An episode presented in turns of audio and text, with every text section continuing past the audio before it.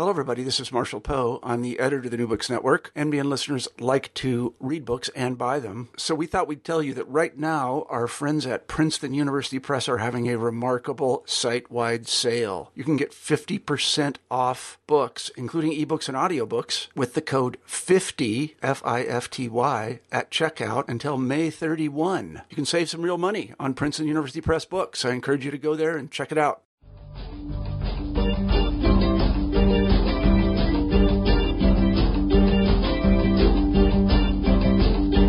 Hello, and welcome to New Books in Philosophy, a podcast channel with the New Books Network.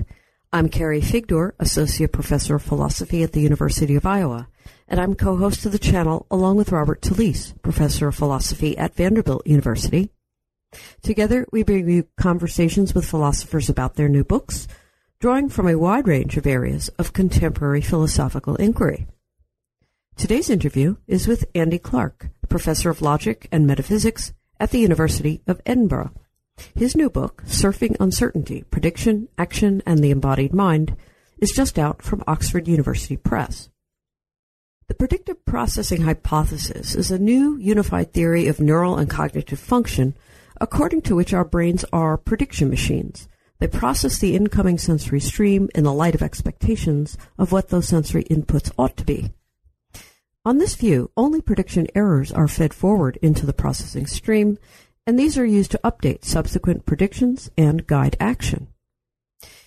In Surfing Uncertainty, Clark explains the theory from the perspective of embodied cognition, addressing such questions as how it alters the classical view of cognition as being sandwiched between perception and action, and also how attention is employed to modulate the sensory flow.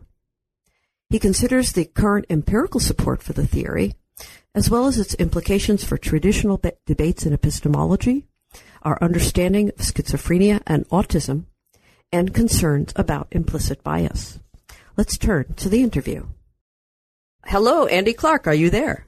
Yes, I'm here. Hi. Hi. Uh, welcome to New Books in Philosophy. I'm glad to uh, welcome you to the podcast.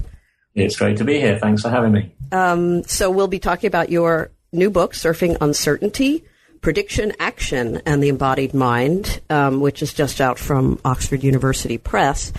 Um, before we get into the uh, discussion of the book itself, maybe you can tell us something about um, your philosophical uh, background, or your, your background in general, I should say, in relation to the book, um, and then how you came to write this particular book. Yeah, um, I guess I've always been, in some sense, a philosopher of cognitive science. Um, I, I, started out uh, many years ago basically working on connectionism and artificial neural networks. I wrote a couple of books on that.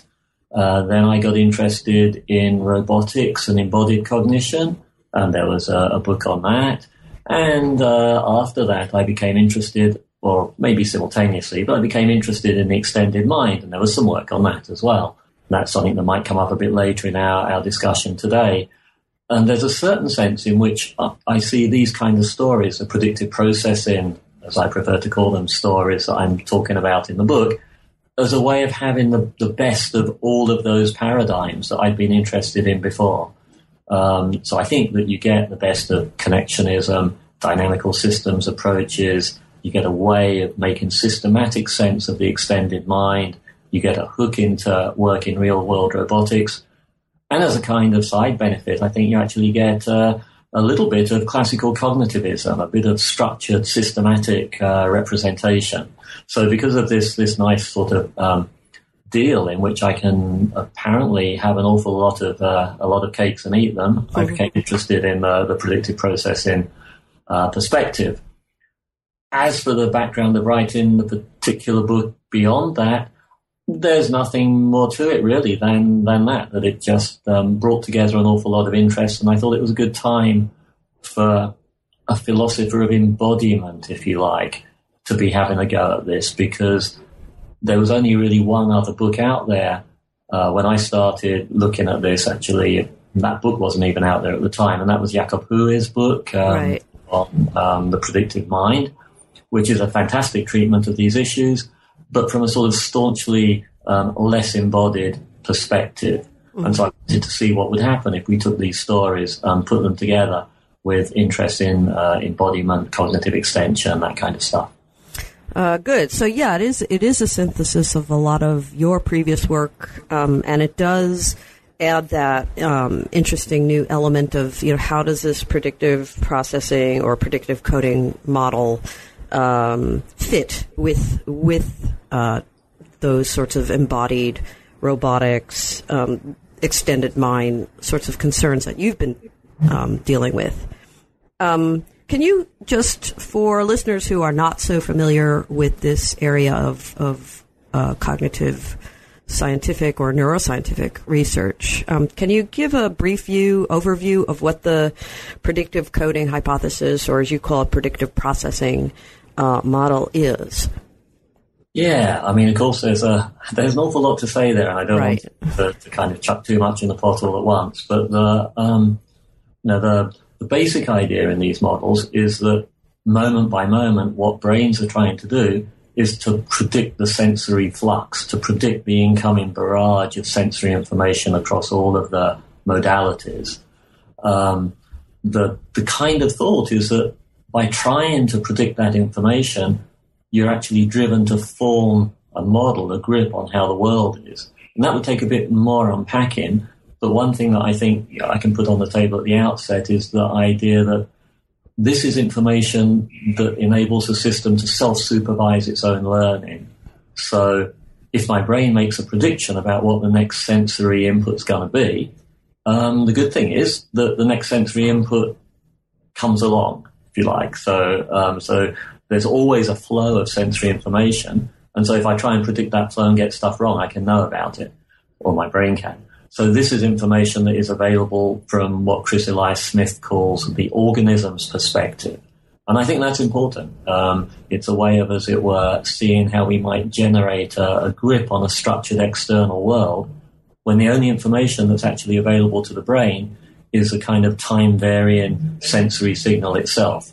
But by trying to predict that signal, we generate a model of the world that we can then use to try and predict that signal. So it's got this nice sort of bootstrapping feel about it. That's the sort of learning angle. And then I think if you move it into online, um, the online use of this kind of machinery, the idea is that we've got now some um, some knowledge, if you like, the sort of knowledge structure that is imparted by that kind of process, that is forever trying to construct that incoming sensory signal for itself using knowledge about the world, probabilistic knowledge about the world.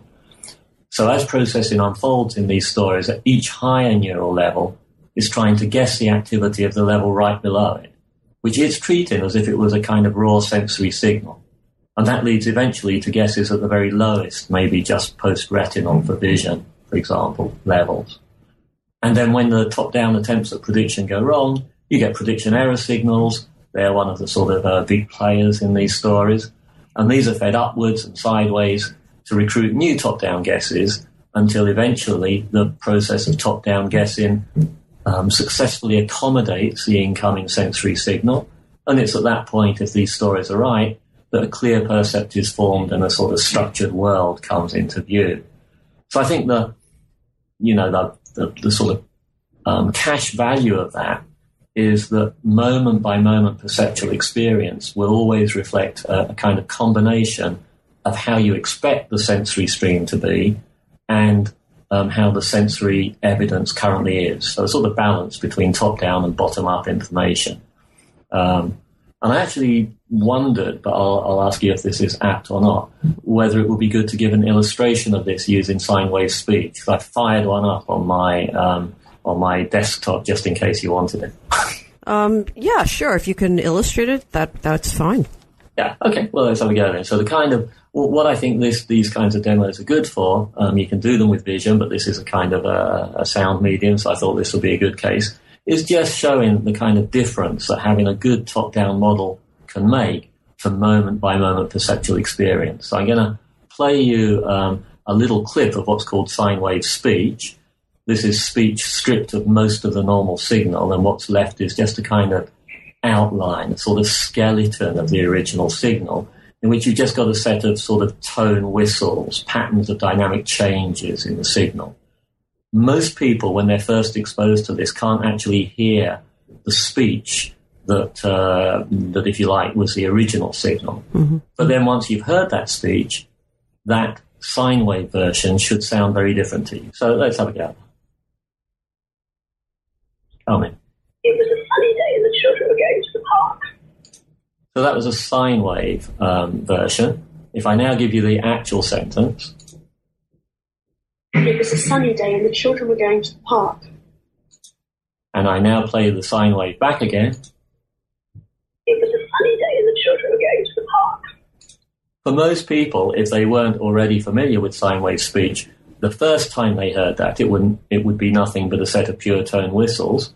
Then I kind of rapidly install in you a good top-down model of um, the way of what's salient and interesting in that signal and after that, the sine wave speech should sound um, very, very different to you. Yes. So well, do it one more time and then we'll talk about it a bit. The camel was kept in a cage at the zoo. The camel was kept in a cage at the zoo. The camel was kept in a cage at the zoo. And we So we could go on and on doing that. Um, and after a while, if we did that for a bit, you would become a kind of native speaker of sine wave speech, and you'd be able to decode these sentences without being um, without being given the, the normal sentence. So what's going on here really is that we use prior knowledge in order to sort out the signal from the noise. And I think it's that process that turns noise or just sensory stimulation in general into a structured percept.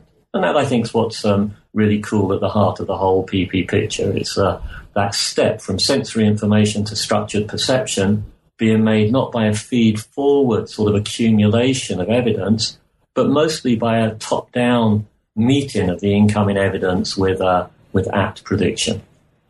Okay, so there's, I mean, there's a lot of different pieces and, and, and themes to pursue in that, um, which, which you do address in the, in the book, um, in terms of, uh, its relation to more traditional um, debates in, in philosophy about um, you know direct and indirect realism, and then uh, you know the the so-called what what I think Elizabeth um, uh, Susan Hurley has meant calls the uh, the classical sandwich of of of perception and cognition and action. And I want to get to those those themes, but let me let me just and also how you add to that. Um, the the element of this embodiment, right? Because as as you mentioned um, earlier, you know, Jakob Hohwy's book um, was very from an internalist sort of perspective, and, and the example that you in fact just gave uh, of of the sound wave speech or the sine wave speech um, uh, doesn't really uh, show the role of embodiment in this whole process uh, very clearly, right? So, um, so I want to get to the embodiment part in a moment. Let me let me just ask. Uh, one of the criticisms that I have heard uh, about this model is, you know, from a number of different things, is that you know it's all very, it's a nice theory. Um, you know, maybe it accounts for some things. I mean, it certainly seems there's there certainly seems to be a, a nice uh, theoretical description of of of that phenomenon of of of of what you just played us, you know, the sine wave speech and understanding. Um, uh, but there's doubt about, uh, you know, whether this is actually what the brain, how the brain works. Um, and uh, it's certainly not. I mean, I don't want to give the impression, as far as I know, that you know this is already sort of the default view within cognitive science or anything. It's a, it's a new theory. Um, it's still being developed, so uh, you know, there's there's a bit of of, of promise here. Uh, but I, I was wondering if you could give us a sense of, you know, how is it standing at this moment, right? So the the the theory has been out for a number few years. Um, how does it stand at this moment in terms of both empirical support from the neurosciences in particular, because it is a theory of, of how the brain functions, um, uh, and then you know how it stands within perhaps the wider um, cognitive scientific community. Yeah, I mean it's a, it's a good and difficult question, and you know uh, the standing of the theory in the scientific community probably depends a lot on who you ask. Um, so I tend to hang out with a lot of people, um, cognitive and computational neuroscientists, who take this as pretty much a given that something in this ballpark is going to be the right way to approach neural processing. Um, but of course, I'm talking to, to a, a, subset of people, and that something in this ballpark matters too, because there are a lot of fine grained differences between different ways of um, applying these sorts of general ideas. So the, the, the, kind of question you're asking about the state of the evidence, I, I think the right thing to say is that this sort of story has been widely applied. It makes new and successful predictions in a lot of domains, ranging all the way from, say, face recognition to the auditory detection of unexpected or oddball stimuli, extended recently to make contact with decision theoretic work on habitual versus deliberative choice, work on emotion and interoception. Lots of, um, so it's, it, it, kind of seems to me to be, um, I've forgotten the exact word, but it's a flourishing research program. You know what I mean? It's uh, progressive. That, uh, that's progressive research. Something, right. something from uh, from my old philosophy of science days. yeah, I think that's Lakatos'. Yeah. Uh, a good progressive research program at the moment. You know, there are no clear anomalies for it, um, although that in itself could turn out to be a, a problem. We might come back to that later. Um, but in every particular domain, I think it makes contact with enough basic neuroscientific conjecture to become testable. And so, just to take one example, um, the the face detection work that I mentioned, it's a nice, very, very, you know, I think it's one of the good examples here. It's work by um, Tobias Egner and colleagues.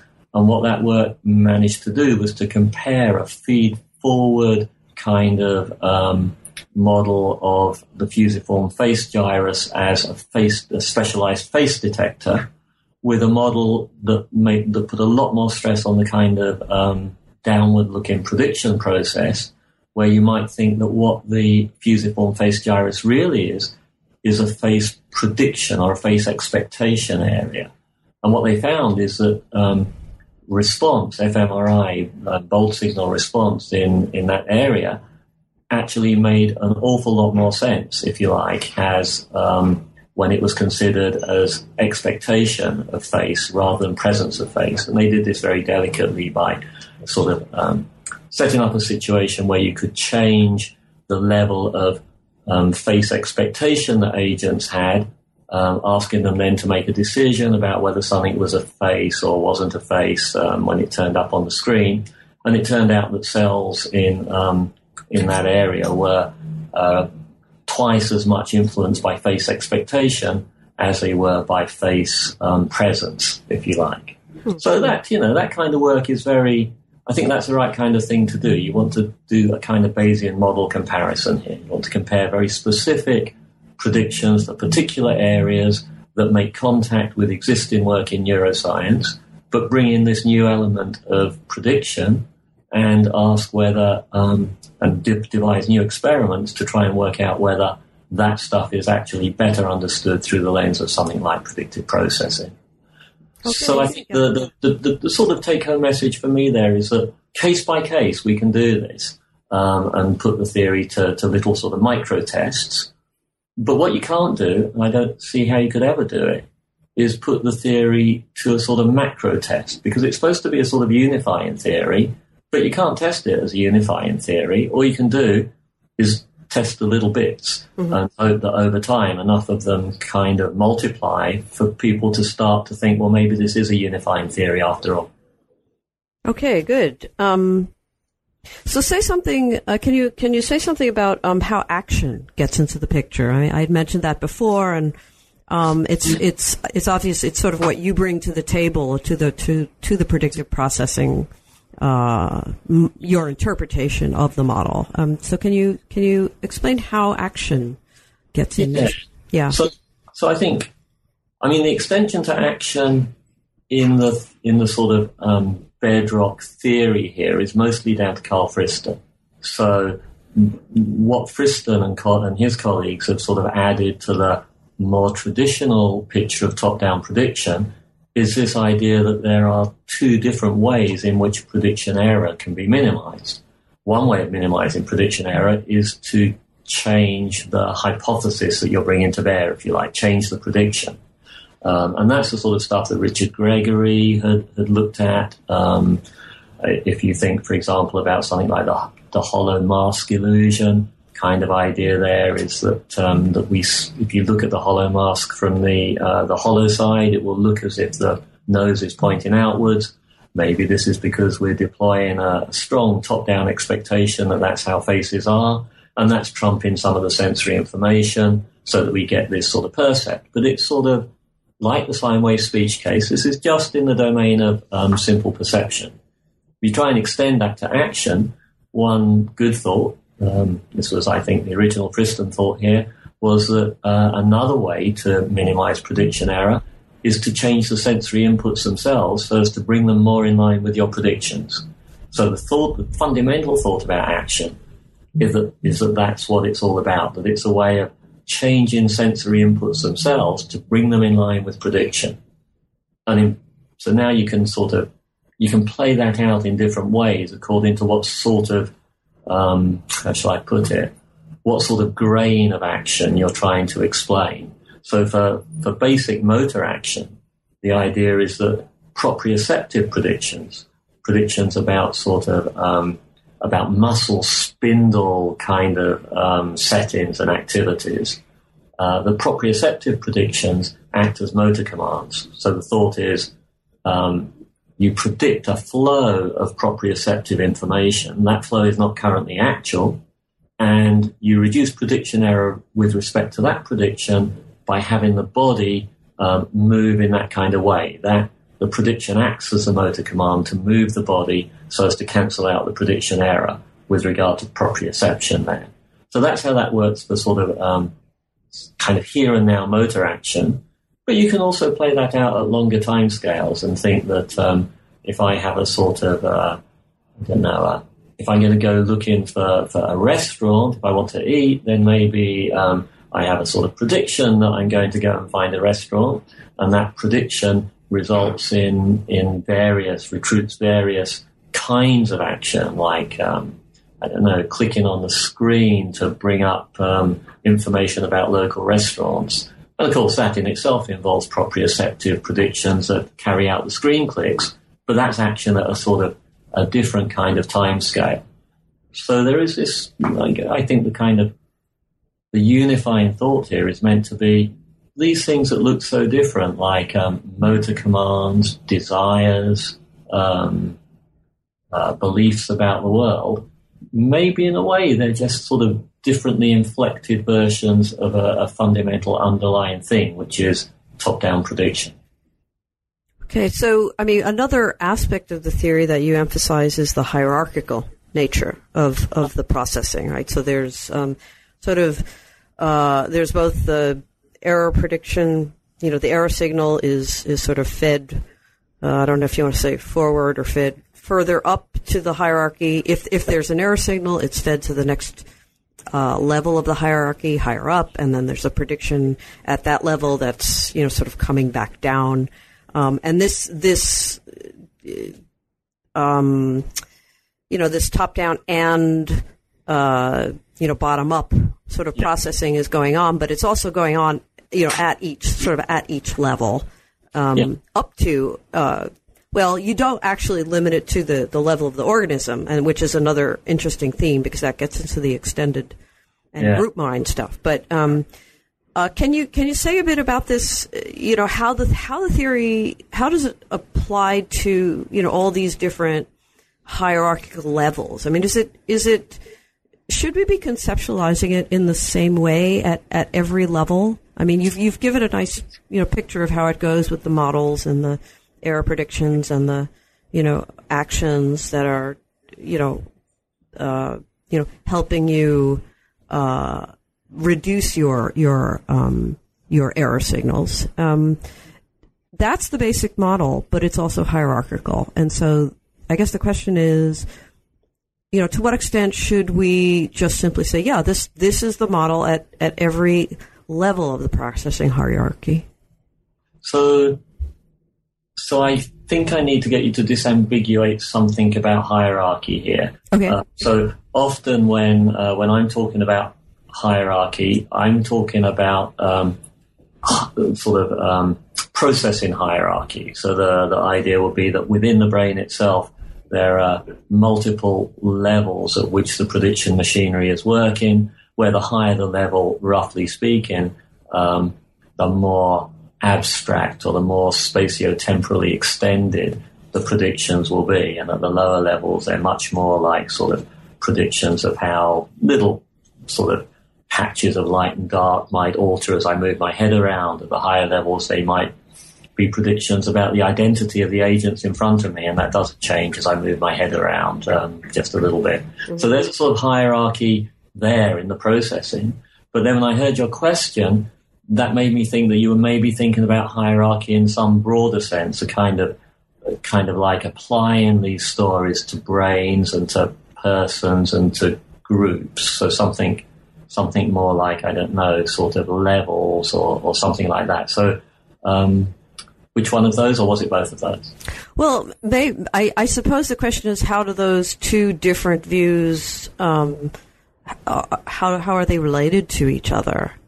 Um, because uh, so there is going to be some sort of neural um, hierarchy, presumably, that is going to be processing yeah. the, uh, you know, so you'll have models. I mean, as I understood, there are there are there are there's going to be a model. Uh, progressively more elaborated, maybe at different at, at the multiple levels of the processing. So we're talking about levels of processing. Um, but then there's also um, uh, at, at, you know if you're going to describe what's happening at each level, uh, you would describe it using the same sort of conceptual machinery. Is that does that is that correct? Yeah, that is that that is right. Um, would I say that it's more elaborated as you were saying, the hierarchy? Um, you know, if you want a sort of a rich, highly elaborated picture of how the world outside the body is, then I think it's the simultaneous activity across all the layers of the hierarchy that gives you that. So you know, the higher the higher levels might be specializing in stuff like, say, um, object and person identity. But our experience of the world, of course, when it's rich and elaborated, has an awful lot of details of just how light and shadow is on this object right now and so on. And you only get that by having activity at all the lower levels at the same time. So it's that, it's that kind of overall take on the world that, that I think is the, um, is probably the right suspect for um, filling in the content of the percept you like, or the perceptual flow. But there, I, but but I can tell there is this other issue that you're sort of bumping up against, which is something something like we're using a single vocabulary here of, of sort of prediction, prediction error, and this thing I haven't talked about yet, precision. I, I think we'll probably come to that. Right. To um, to attempt to shed light on all kinds of different things, all the way from processing in in one of these, uh, sort of, you know, between a couple of these levels of one neural area, um, all the way through to trying to understand um, what the brain as a whole is doing and uh, how it sort of uh, entrains the whole organism in, in complicated action cycles that might be part of social structures and so on. So there is a, I think the, the, the unifying hope here is that is that these are the fundamental particles, if you like, that construct um, cognition at all of these different scales. Mm-hmm. But it's not. This is something I'm, I'm, I'm trying to get a bit clearer about myself. But it's the intent isn't to dissolve the differences between those scales any more than the intent is, for example, to dissolve the differences between what different areas within the brain are doing. Um, the idea is to reconstruct those differences in terms of different ways of using predictions and prediction errors and different things you might predict in, you might be predicting. So, so I think there's a kind of the, the trick right now that I don't think this literature has quite pulled off, but it's, um, you know, it's a, a job for the future, is to simultaneously do justice to the kind of diversity of um, of levels and scales and areas and um, cognitive equipment, if you like, uh, at the same time as presenting this sort of unifying story. Um, I, I, don't see any, in principle, um, contradiction there, but I think it's something that needs to be done a bit more delicately than um, it's been done so far. Okay, that's that's fair enough. Um, so let, us um, you mentioned weighting. uh, and that is an important part of of how the processing occurs. Um, uh, and at that point, also, I mean, in addition, the the aspect of, of, of conscious attention and how attention is deployed uh, in this weighting process um, also uh, comes into play. So the you in the book you you kind of progressively elaborate. I mean, sort of reiterating the theory itself. You kind of pro- progressively elaborate the the theory itself by adding you know each of the different different pieces. So can you um, explain how uh, the the weighting of uh, of the incoming sensory input works to um, uh, you know within the model, and then the role of, of conscious attention in there.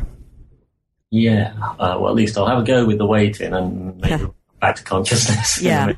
um, so the the important thing with the weighting stuff is that um, prediction error signals in these in these stories are computed at every level of processing all the time. So that means that there are prediction errors throughout the whole, um, throughout the hierarchy. As sensory information comes in, you can alter the weighting on any aspect of those prediction error signals.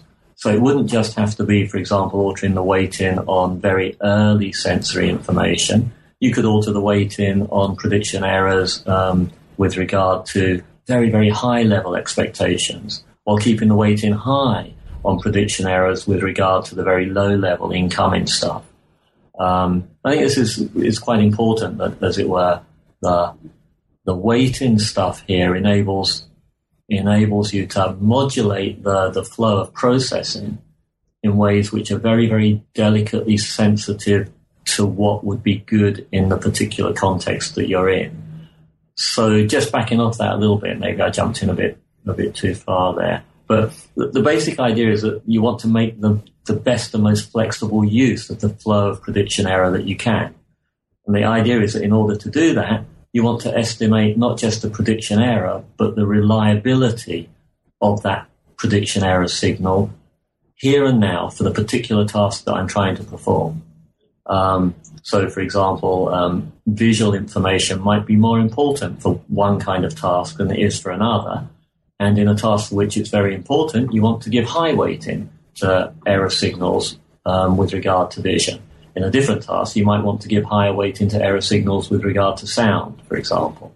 So precision here is just the, it's, technically it's just statistically it's the inverse variance of the prediction error signal and it's setting error bars around the error signal according to how reliable the brain thinks that particular little fragment of error signal currently is. So a high precision error signal enjoys greater postsynaptic gain. That means it has more influence over the unfolding processing.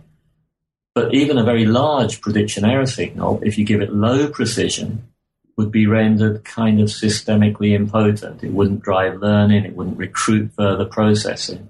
And this is it's kind of quite important. This is the this is a mechanism that I think lets you run the prediction engine offline. So you can use it, for example, to power mental imagery and simulation based imagery. If you run the usual kind of machinery, but you set the precision on proprioceptive prediction error very low, that means that, um, that motor action won't ensue, but everything else will unfold as before. So it's this sort of it's just supposed to be this mechanism for um, for sculpting the process in in ways that allow context to, to play a really major role. Okay, that's, so, yeah. that's just the weighting bit. We should back we should backtrack and talk about consciousness and attention. Uh, yeah, yeah. So why don't you want feel um, free? thank you. um, well, um, yeah. So so that process of weighting the prediction error signal is supposed here to underlie attention. Um, there would be automatic sort of increases on weighting. Maybe we're kind of preset so that um, so that loud flashes or loud noises will will capture attention, and that means that we're preset to give high weighting to um, to errors with regard to events like that, meaning that they will impose themselves very rapidly on the uh, on the processing machinery. Um, but then there's the, the idea of deliberate attention, top down kind of deliberate attention. Agentive attention would probably be a better way to talk about it because um, it's all top down here. um, and, and, the thought there would be that if I'm trying carefully to perform a particular task, then all, then what's going on really is that um, the, the different aspects of the prediction error signal are automatically being weighted in ways that um, in ways that are, task specific. So you know, if you're a if you're a professional athlete, then you'll have a very very a very very delicate way of assigning um, precision weighting to various proprioceptive predictions that you're making to entrain motor actions of one kind or another. Um, how it all links into conscious experience, I think, is a is a huge and unanswered question. Um, obviously, the the work that's been going on in in kind of cognitive neuroscience over the last ten or fifteen years, slowly disentangling attention and conscious experience, so that you can kind of see that that attention is a, a kind of independent.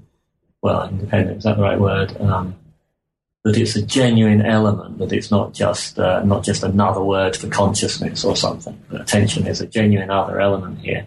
This sort of stuff, I think, makes good sense in these frameworks.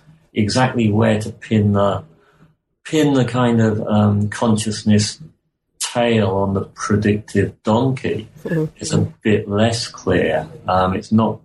I don't think it's at all obvious what it is about certain aspects of the processing under these stories that makes those aspects of processing get to populate conscious experience and other aspects of the processing don't. It'll be something to do with precision. So it's a reasonable thought that only um, only high precision only high precision prediction errors get to alter the flow of conscious experience. That sounds, I think that's that sounds right to me.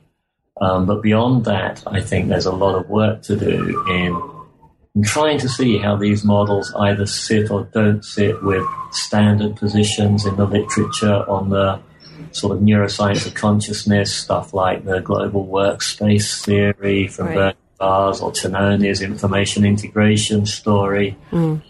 Just not clear yet exactly how this stuff should come together. Um, on the bright side, um, we're just starting a four-year um, ERC European funded project uh, here at Edinburgh to look at just that. So we've got four years to think about um, predictive processing and the construction of conscious experience. So maybe watch this space a bit on that one.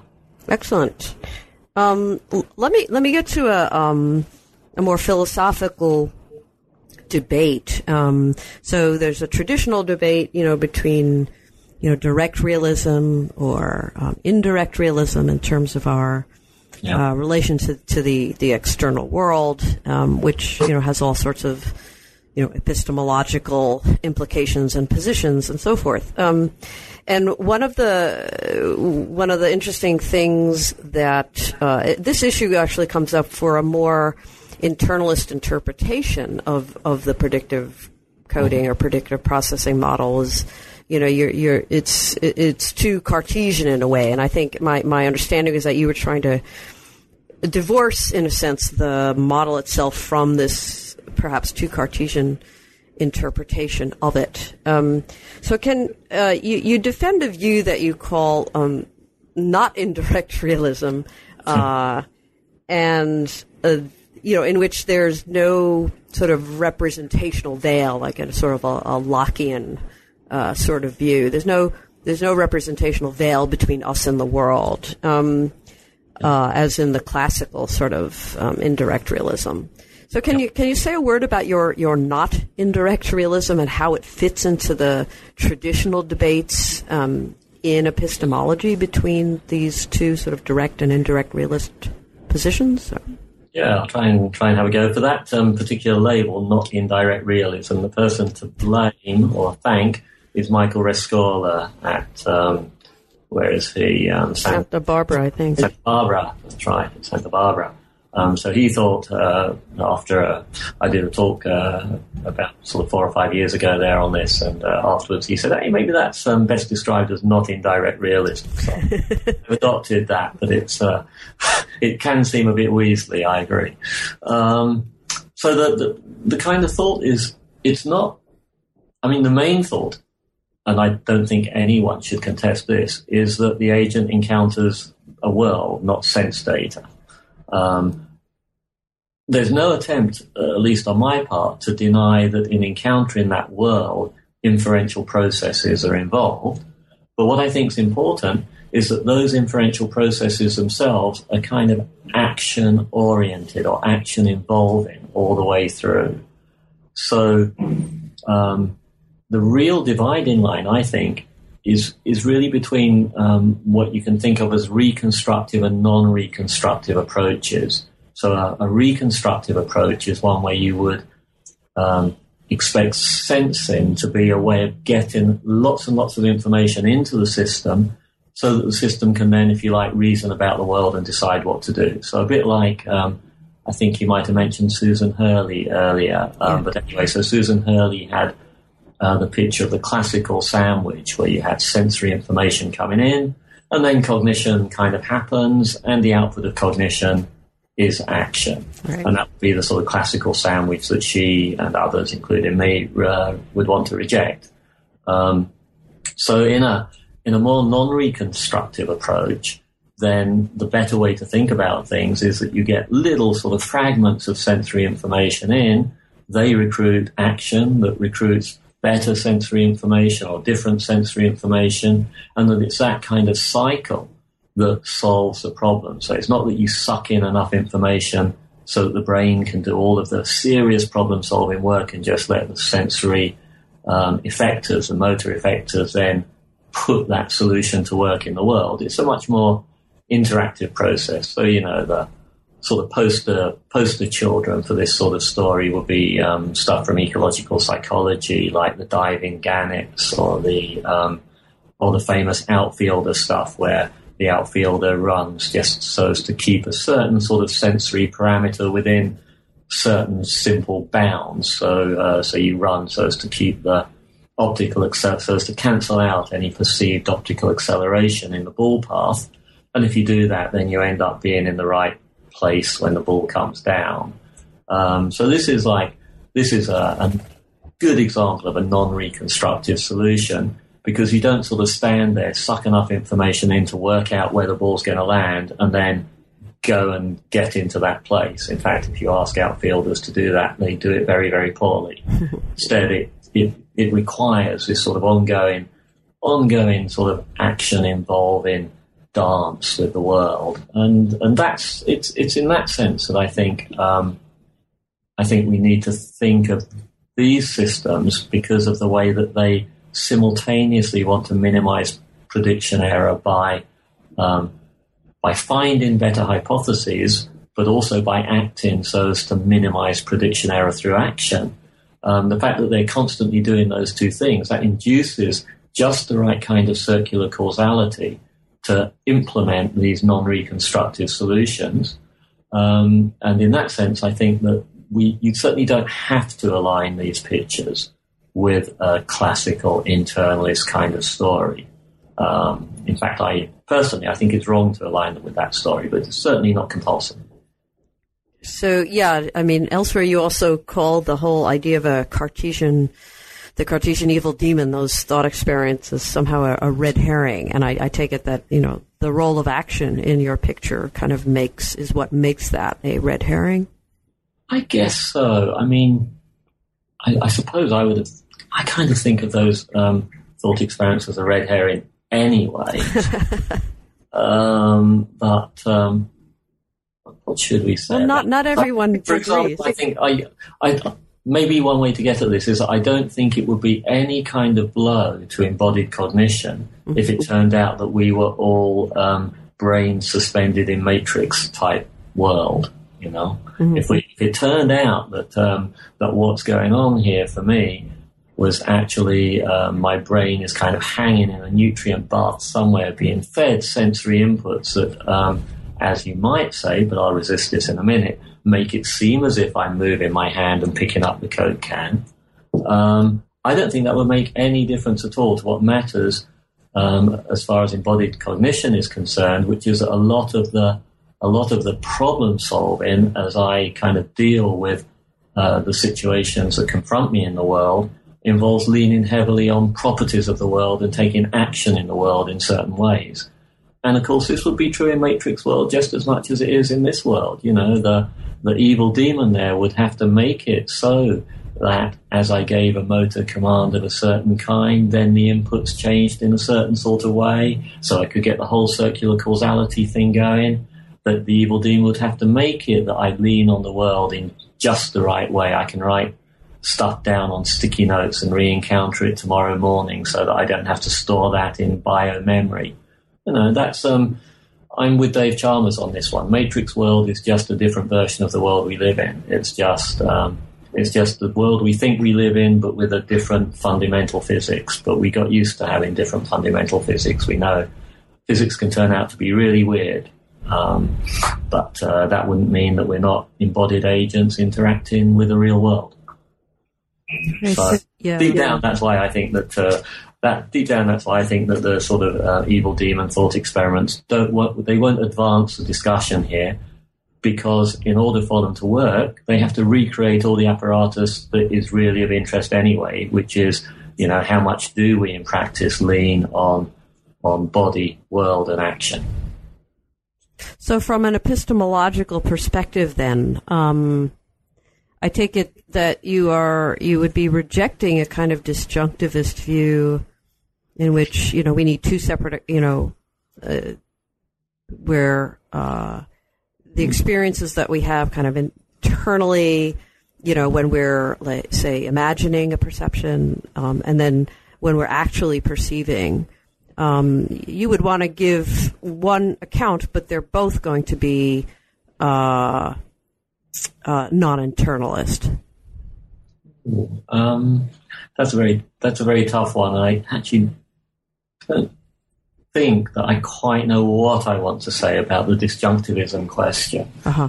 um, because after all, there's still room in a story like this for a difference between the case where, for example, um, I don't know, the evil demon feeds the sensory information in in just the kind of usual way, so that um, so that my experience of what's on the desk in front of me is constructed in just the usual way that I do it, versus a case where, um, if you like, um, the demon itself is stepping outside of the usual bounds and um, and sort of interfering with the, the internal brain processing so as to bring it about from that end, if you like, that I have the experience of seeing whatever it is on the desk in front of me. So this will be like, uh, so there's, what I'm trying to say here is that there's, I think there's room, even in an evil demon scenario, for uh, a kind of disjunctivism. This is probably quite a contentious thing to say.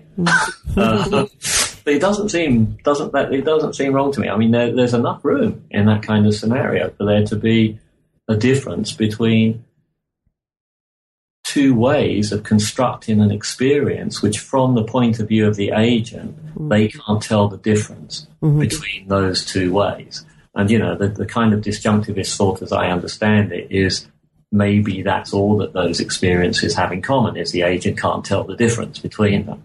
Um, so I think you could probably reconstruct it there. Um, do I think it?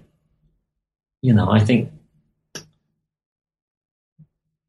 for to me at least, it's more compelling to rest with the, the, the basic kind of predictive processing story here, which would be that given the role of top-down expectation in the construction of an ordinary sensory experience, um, what's going on in cases of hallucination is just a kind, is not sort of a, a wholly different sort of thing as the disjunctivist seems to think, but rather it's uh, very much a version of the of the same thing. It's just like you know you might think that ordinary experience is um, a kind of controlled hallucination, but kind of controlled one, and that um, other kinds of experience are a, a less well controlled version of that. So. Hmm. So I don't know. I think these uh, these epistemological questions are a little bit beyond my um, well, you can probably tell beyond my expertise here, um, but my my intuitions are that um, that we shouldn't be trying to decide between more versus less embodied ways of understanding predictive processing by pushing at evil demon kinds of scenario. Because I think that they, they, they just invite all kinds of considerations which I think belong more in the realm of metaphysics than in the realm of, um, you know, what's the best way to understand the machinery that actually makes cognition possible. Mm-hmm. Okay.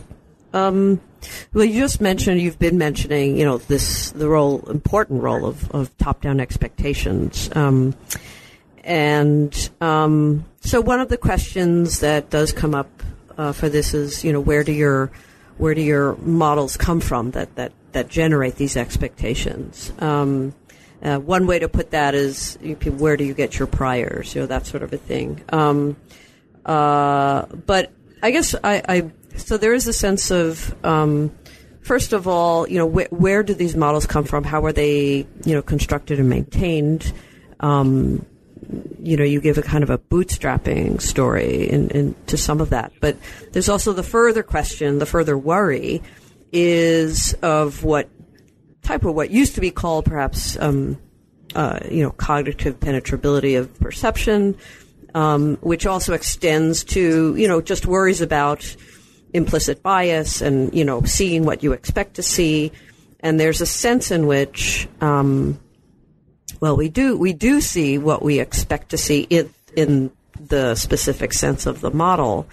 Um, so could you that it's that's a kind of a group of questions that has to do with where the models come from, you know, how they're how they're kind of maintained or updated or changed, and you know whether this picture, you know, results in or implies some sort of, uh, I don't know, unwanted or, um, uh, yeah, I'll just say, you know, some unwanted uh, degree, perhaps, of of cognitive penetration, or even, you know, t- to go to another level, implicit bias um, are we kind of condemned to, you know, once we're once our models at the various levels are are trained up, however that happens, you know, are we sort of just you know trapped in our own expectations and um, and um, we can never really get over uh, any sort of implicit biases or things like that.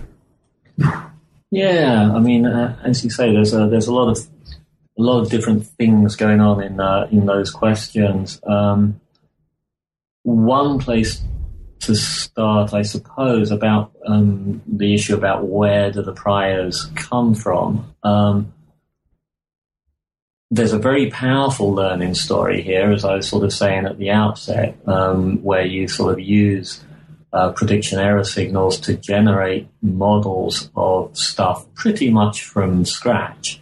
But it's probably worth also pointing out that there's there's no there's no difficulty in accommodating as much innate expectation as you want. So you know if it if it turns out that uh, the evolution plugged a lot of um, bedrock expectations into the into brains like ours about, for example, um, I don't know, um, causality or, or, temporal order or maybe more specific things. Um, there's, that, that could certainly be, be done. So there's, so I think these stories are actually, although they sound a little bit as if they belong on the empiricist side, and that's kind of where I would pitch them.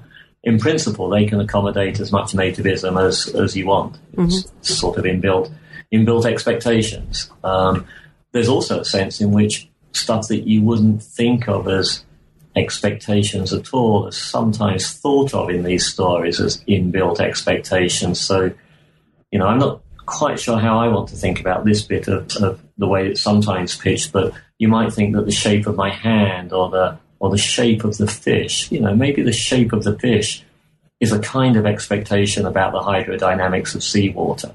It's, you know, I think that's, personally, I think that kind of stretches the notion of expectation a little bit too far. But you can kind of see what's going on there. There's a sort of fitting between the physical structure of the system and the kind of environment that it's got to deal with. And, and that surely is a kind of bedrock relation here, both for um, what we might think of as, as mental fitting and physical fitting.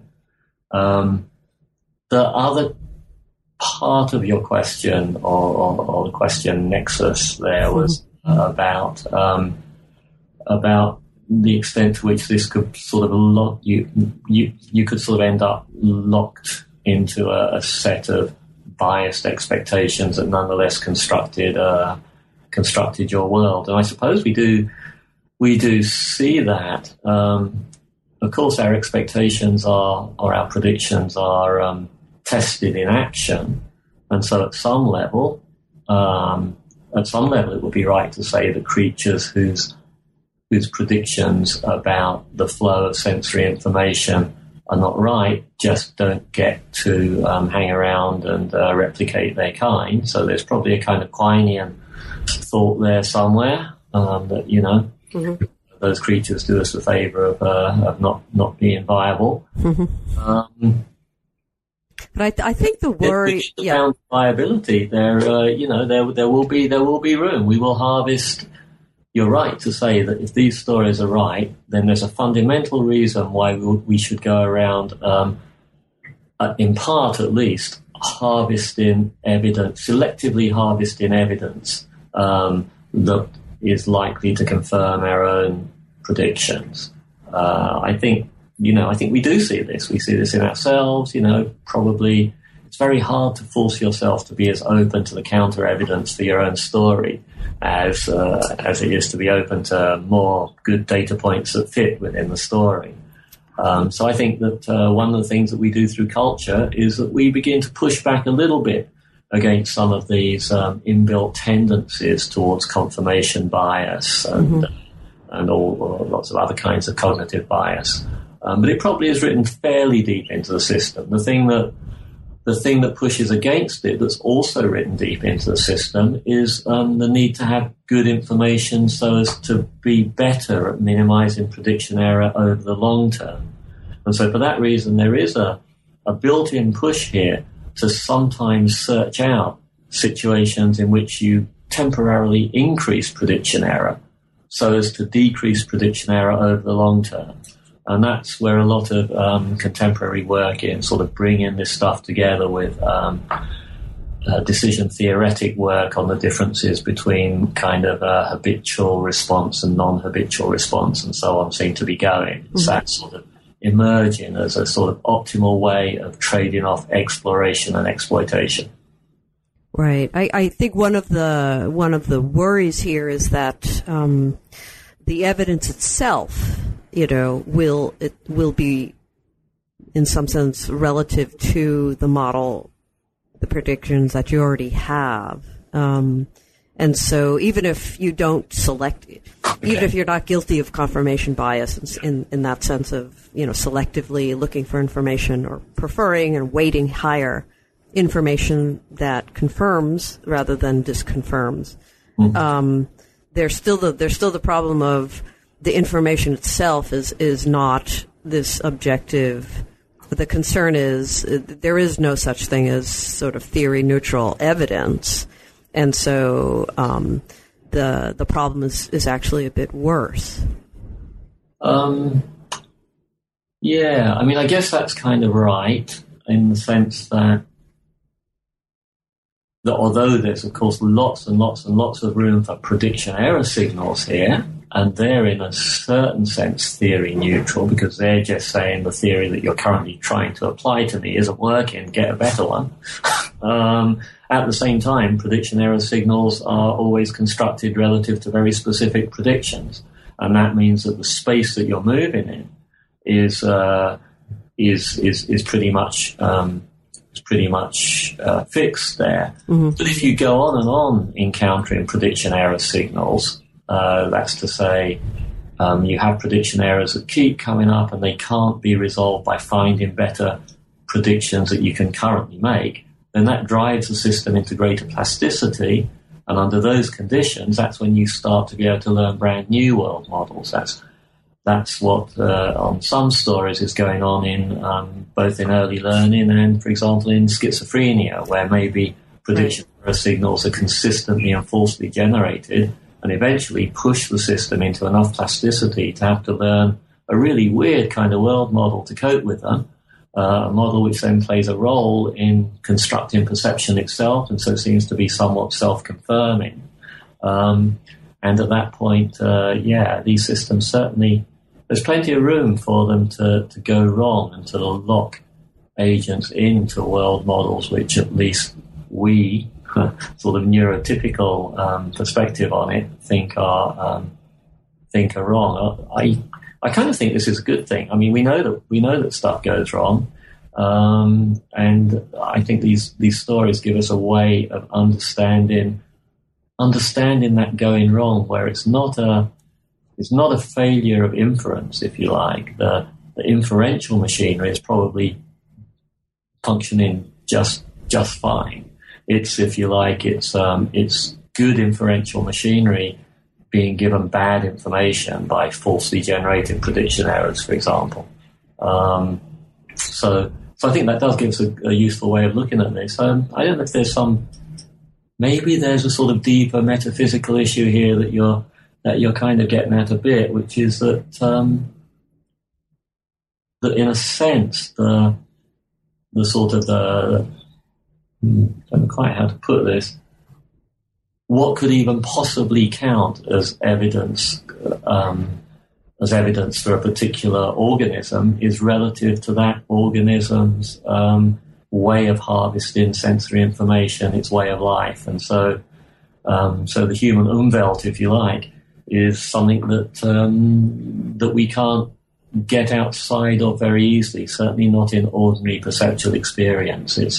It's possible that um, that some of our cultural constructs, like uh, like mathematics and science, help us get beyond that. Witness the kind of weird pictures of the world that we get out of quantum mechanics. Mm-hmm. But you know, for ordinary daily perception, it does look like we're we're you know pretty much stuck with uh, with a kind of world model which is fitted to the kind of creature that we are.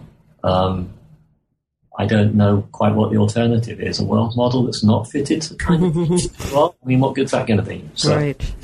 fair enough. Fair enough. Um, we, we're out of time, and I, I, actually was going to ask about uh, the implications for schizophrenia, but you, you sort of went over that very quickly. Um, but let me just. Um, uh, Actually, there was one. There, was one thing that I, I thought might, might be nice to say when that came up. yeah. Time. It was quite a quick thing, but um, if the, you know, the the sort of best models here seem to be saying that there's a there's an issue here in something like compromised top-down prediction in schizophrenia. Mm-hmm. And uh, a good thing about looking at it through that lens is it makes sense of the one or two paradoxical improvements. So stuff like um, schizophrenics are, are, better at tracking um, a, a, a, sort of dot on a screen when it suddenly changes direction unexpectedly. Um, and that makes sense if, as it were, they're bad at using the present trajectory to project it into the future by apt prediction. They're mm-hmm. actually worse at that, worse at uh, worse at kind of um, predicting the trajectory through an occlusion, but better at tracking through an unexpected change. So I think it's a kind of it's a hmm. it's a nice effect of these sort of stories that they begin to get to grips with these paradoxical improvements too. Interesting. Um, well, I, I'd like to close with a question about um, where you plan to uh, go next in terms of your your research. Um, is are you will be well? You mentioned earlier you just had this um, uh, European Research Council funding for a four year project um, connecting this work uh, to to consciousness, right? Um, so, I, is that is that sort of where you'll be working uh, next? Is that the main? Yep, that's certainly that's the next that's the next four years. It's um it's a project called Expecting Ourselves, um, and that's the title that came um, from uh, a commentary that Dan Dennett actually wrote on uh, on on a paper of mine in BBS on this stuff. Um, and the kind of idea is to to look at the role of prediction in the construction of conscious experience through multiple levels. So basic perception, and then sort of um, introspectively inflected um, experience. So seeing what difference interoceptive sensitivity makes to the way that we construct conscious experience, and then leading out at the in the in the third kind of last bit of it to high level stuff like um, um, agents that have self models that enable them to predict their own emotional responses to events that haven't yet happened and stuff like that. So there's a so the idea is to, to look at the role of prediction in these sort of different scales or different sorts of phenomena uh, and see if there's a, a, unifying story that can be told using those um, using those bedrock elements of predictions, precisions, and prediction errors. Okay, very good. Um, well, we we are out of time, unfortunately. Could because there's a lot of interesting things to ask about about that project, um, as well as the book itself. So um, let me just say um, thank you for taking the time to um, to discuss the book with me for and for our listeners to enjoy hearing about it. And thanks ever so much. It's uh, it's been it's been great and. Uh, uh, nice probing questions on uh, on all of that skeptical and epistemic stuff. thanks. Yeah. Okay. Well, thanks again, and um, I look forward to reading your new work. Thanks ever so much. Okay. Bye bye. You've been listening to an interview with Andy Clark, professor of logic and metaphysics at the University of Edinburgh. We've been talking about his new book, Surfing Uncertainty Prediction, Action, and the Embodied Mind, which is just out from Oxford University Press. This is New Books in Philosophy. I'm Carrie Figdor. I hope you enjoyed this podcast, and thank you for listening.